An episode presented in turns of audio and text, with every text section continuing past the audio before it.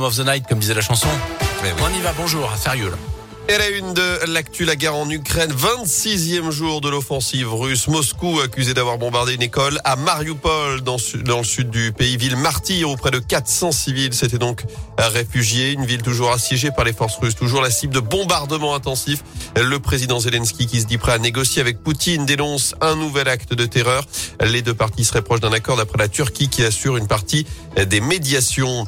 Euh, Dans l'actu également, près de chez nous, cet accident spectaculaire en Haute-Loire. Un automobiliste originaire de l'Isère est violemment sorti de la route hier matin du côté de Juliange. Son véhicule a sectionné un poteau téléphonique en bois. Il a déraciné un arbre avant de s'encastrer dans un poteau électrique, cette fois en béton. Le conducteur de 20 ans a été conduit à l'hôpital.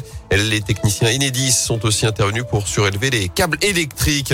Une action coup de poing d'extinction rébellion ce week-end en Bretagne. Des activistes opposés à l'agriculture intensive ont attaqué samedi un train de marchandises, des centaines de tonnes de blé ont été vidées sur les voies. Plusieurs plaintes ont été déposées.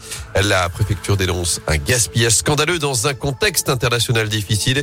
Les militants ont tenté de se défendre en expliquant qu'ils pensaient intercepter une cargaison de soja. Le ministère de l'Agriculture parle d'un acte inadmissible. Et Yannick Jadot, le candidat Europe Écologie Les Verts à la présidentielle, a dit lui qu'il ne soutenait pas cette action.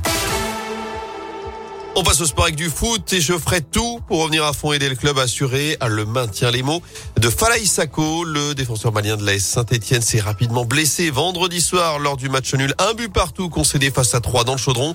Un coup dur pour Pascal Duprat. Écoutez l'entraîneur des Verts. La catastrophe, c'est d'avoir perdu Sako. C'est ce qui m'ennuie vraiment.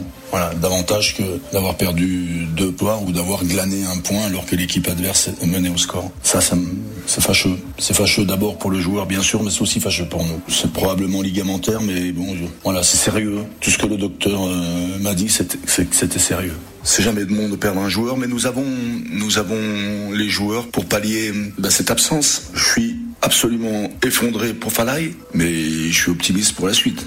Et notez qu'avec ce point pris, vendredi soir, les Verts restent euh, 18e et barragistes de Ligue 1 avec 4 et 5 points d'avance sur Metz et Bordeaux, les relégables.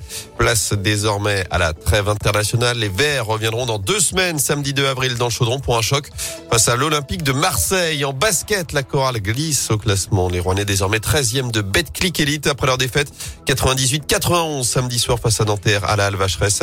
Et de son côté, Saint-Chamond reste en tête de probé après son succès écrasant 102-70 vendredi soir face à Quimper. Enfin, je vous rappelle le grand chelem du 15 de France, le dixième de l'histoire des Bleus, là, le premier depuis 2010. Après la victoire décrochée samedi soir 25 à 13 face à l'Angleterre au Stade de France. Et on l'a appris également ce week-end, il y aura un match de préparation à la Coupe du Monde 2023 à Geoffroy Guichard. Ce sera le samedi 12 août 2023 avec un France-Écosse à Geoffroy Guichard.